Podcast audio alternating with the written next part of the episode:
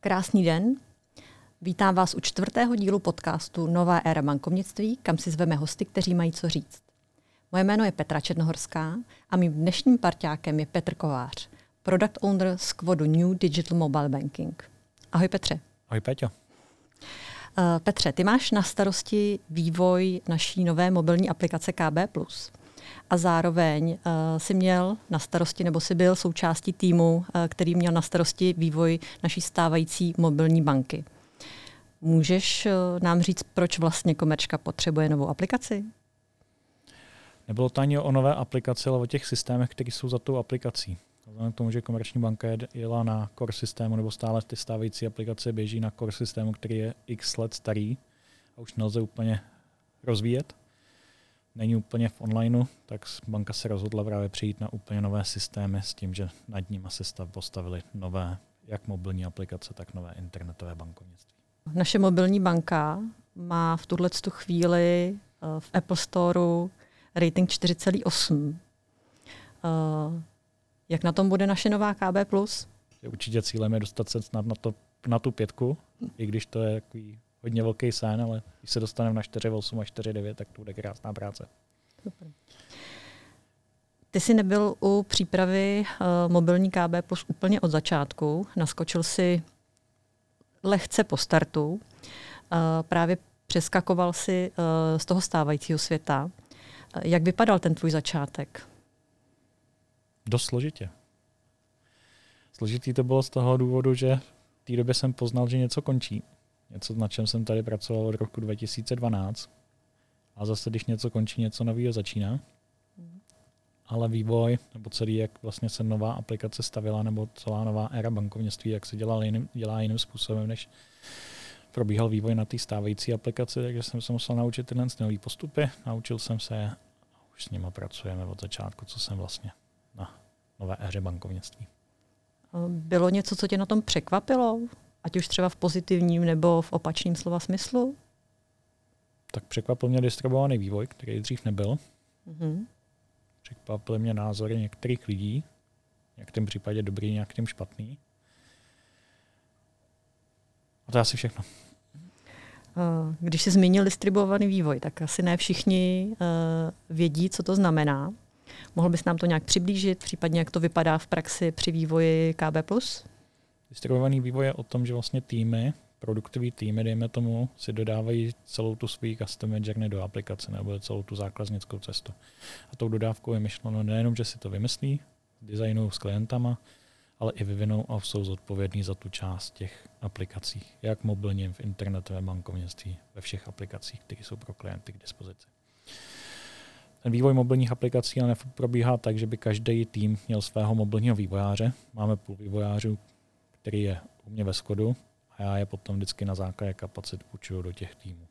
Protože nebudeme mít nikdy tolik mobilních vývojářů, kolik existuje v KB jako vývojových týmů. Hmm. Nejsou ani na trhu. Hmm. To musí být asi docela uh, náročné na organizaci, na, na koordinaci. Uh, jaký máš nastavený systém práce právě s těmi jednotlivými uh, product ownery jednotlivých klientských cest?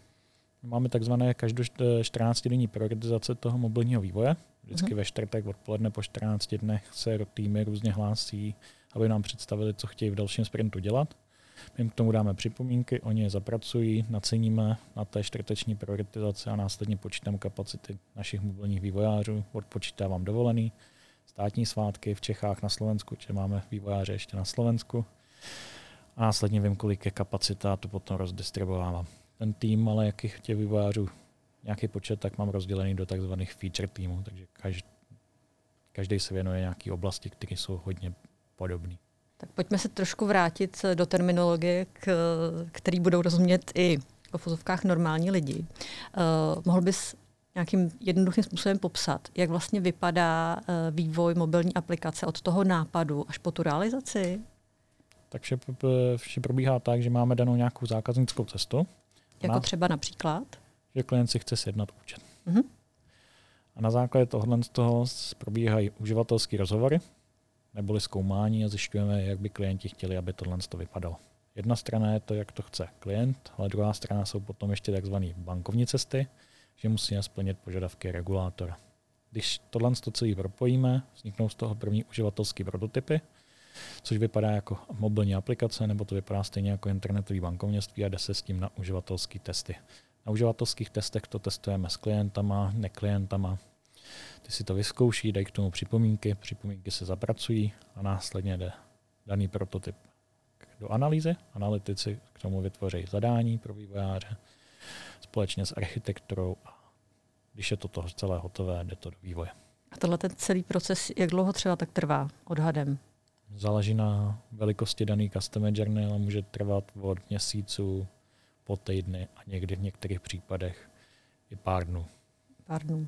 Tak to máme asi nejradši. Uh, ještě by mě zajímalo, vy, když něco připravíte, vyvinete, tak to ale vlastně de facto nic neznamená, protože eh, aby se to dostalo do mobilní aplikace, tak tam je ještě ten mezikrok. Eh, a to jsou jednotlivé story. To znamená, vy to musíte dostat eh, k tomu klientovi přes, přes třetí stranu. Můžeš s námi podělit o nějaké zkušenosti nebo přiblížit, jak to vypadá, ten proces? Tam těch kroků je tam ještě více, protože první se to vyvine, následně je potřeba, aby se to otestovalo. Když se to otestuje, tak záleží ještě, jaká je citlivost té dané funkčnosti. Pokud je velká, tak ještě musíme provést tzv. penetrační testy nebo bezpečnostní testy. A následně, co, když co to je? Co se testuje při penetračních testech? Bezpečnost té aplikace, aby tam nebyla nějaká díra, aby hackeři nám to ne, nějakým způsobem nehekli a neudělali do toho prostě nějakou takzvanou velkou díru a nějaký zneužití budoucí. Mm-hmm. Takže proto probíhá pravidelný penetrační testování těch aplikací a když tohle celý proběhne, tak připravíme aplikaci, kterou dáme už proti ne našemu takzvanému testovacímu prostředí, ale proti produkčnímu. A ještě než to jde na klienty, tak máme takzvaný pilot. My první té aplikace si to zkoušíme na zaměstnancích, na části zaměstnanců. A když u zaměstnanců všechno probíhá OK, tak následně předáváme aplikace do storu tak, takzvaně ke schválení kdy to předáváme Apple, v případě iPhoneu nebo iPadu, při uh, Google, v případě standardních telefonů, který mají Google služby, anebo v případě Huawei a Honor telefonu ještě do aplikace App Gallery. A tam čekáme, než nám to schválí. Samozřejmě stává se, že nám to schválí, ale stává se, že nám to neschválí, že se Apple, Google nebo Huawei něco nelíbí, musíme opravovat. Upravíme, poslem znovu a zase čekáme několik dnů. V lepším případě několik hodin ale to je málo kdy. Láďa Šilha tě nazývá otcem mobilní KB+. Uh, to tvoje dítě se narodilo 18.4.2023. Uh, to je to datum, kdy šlo teda na trh. Tu, tuhle tu chvíli mu budou dva měsíce. Jak se teď má to dítě? Jak to vypadá? Neustále rozvíjíme, neustále nasazujeme nové a nové funkčnosti počet klientů, kteří aplikaci využívají, tak stále roste. Včera jsme dosáhli už přes 16 tisíc, kteří už to aktivně využívají. Nyní už máme aplikaci otestovaný i třeba na nejnovějších operačních systémech. Dejme tomu včera vyšla první beta verze Androidu 14, která už je opravdu označována jako Android 14 a ne stále jako Android 13, který byly ty předcházející. Vyšel tento týden iOS 17 do prvních testovacích verzí. Opět máme vyzkoušeno, že tyhle ty první bety nám aplikace funguje správně. Ty hlavní zákaznické cesty už tam jsou všechny otestované a funkční. A co se týká nových funkčností, nasazujeme jedno zhruba jednou za 14 dní neustále nové nové funkčnosti. Aktuálně teďka máme v aplikačních strojích ke schválení verze 1.03, kterou jsme předávali včera. Dneska brzy ráno nám už ji schválil Google, čekáme na schválení právě Huawei a Apple. Uh, jakým způsobem pracujete se zpětnou vazbou uh, od klientů nebo od pilotantů? My máme několika způsobama. Když vezmeme hlavní zpětnou vazbu, tak máme v rámci aplikačních storů, co nám uživatelé píšou. Pak nám ale posílají samozřejmě feedbacky e-mailově. A co bylo v pilotu, tak tam jsme používali pilotování přes TestFly v případě Apple a tam nám psali uživatelé různé připomínky. A nebo v případě Google jsme používali Google Groups, to znamená k vyzdílení zpětné vazby mezi pilotantama napříč, nejenom k nám, ale napříč pilotantskou skupinou. A kdyby si teď měl nalákat nové uživatele na to, aby si stáhli a používali KV+, uh,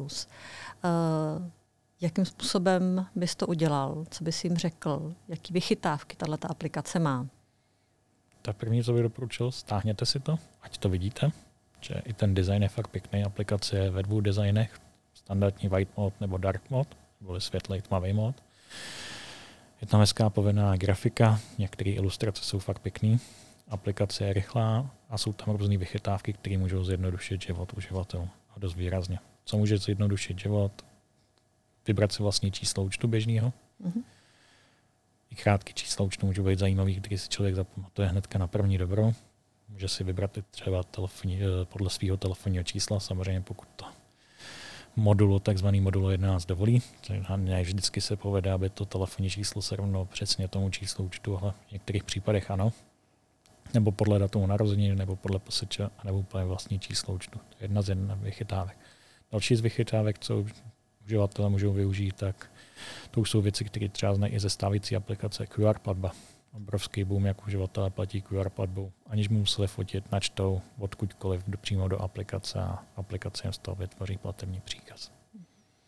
Při vývoji eh, KB Plus uh, už berete v potaz i akt přístupnosti, takzvaný akt přístupnosti. Mohl by si nám říct, co to znamená a jakým způsobem uh, to můžou uživatelé vidět v naší aplikaci?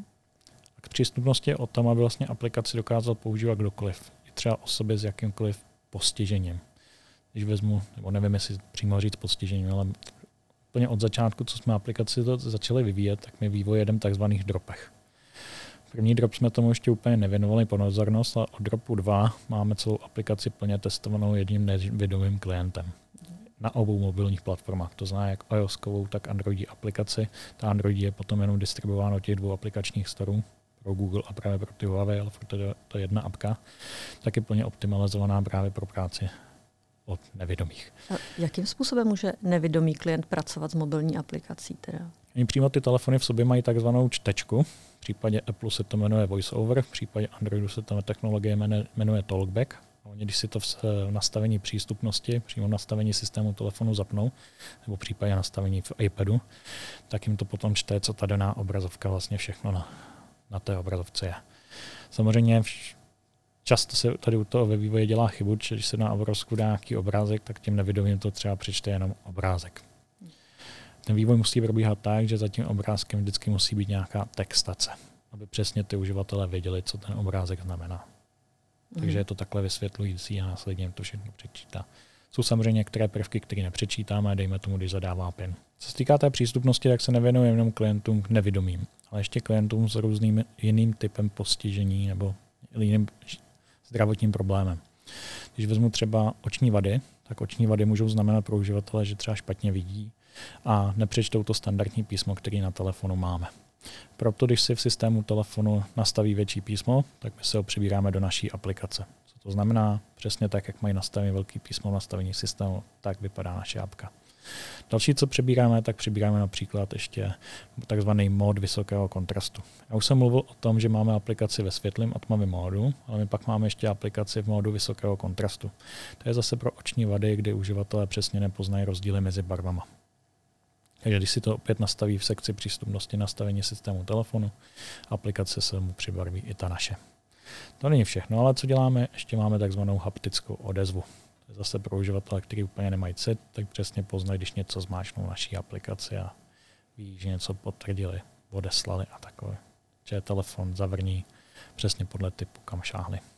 Na co se budete soustředit v nejbližší budoucnosti? Co připravujete?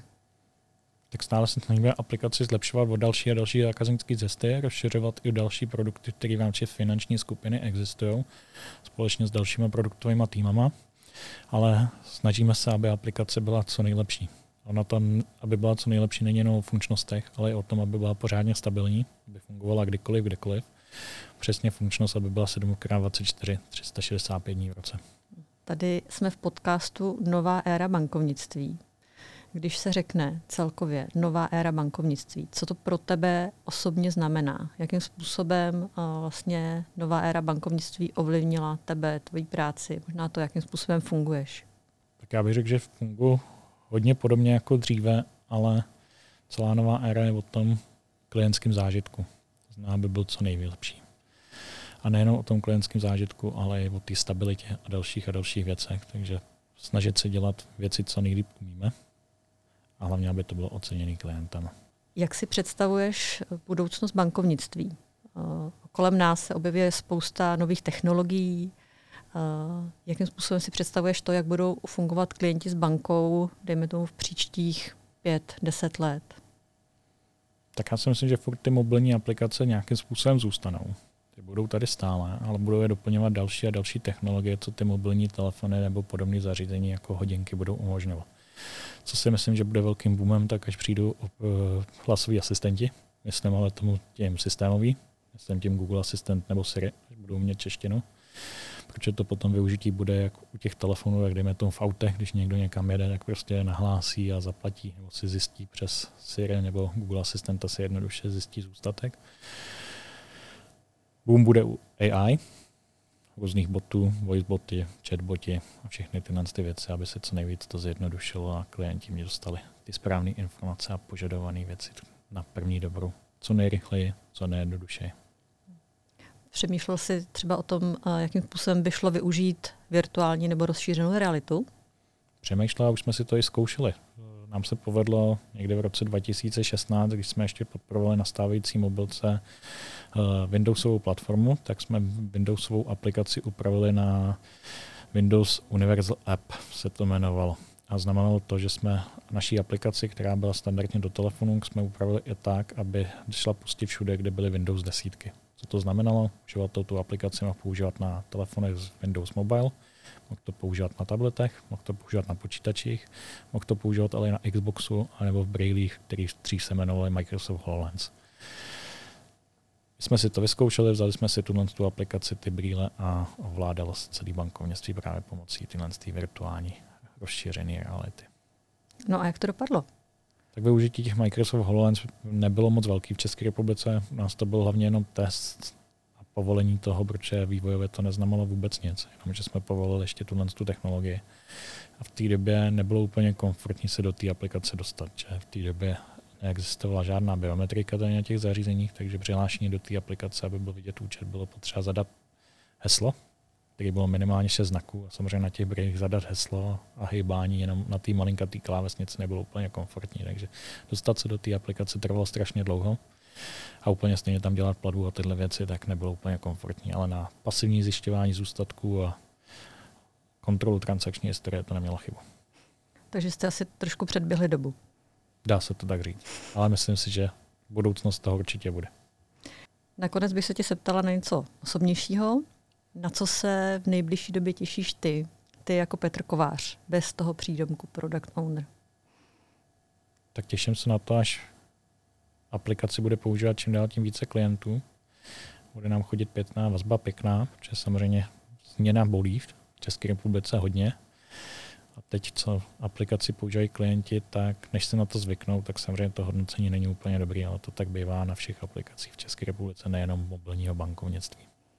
A jak bude chodit ta pozitivní zpětná vazba, tak samozřejmě to bude výrazně příjemnější. Tak je vidět, že Petr Kovář žije jednou mobilní aplikací. Já ti děkuji za rozhovor.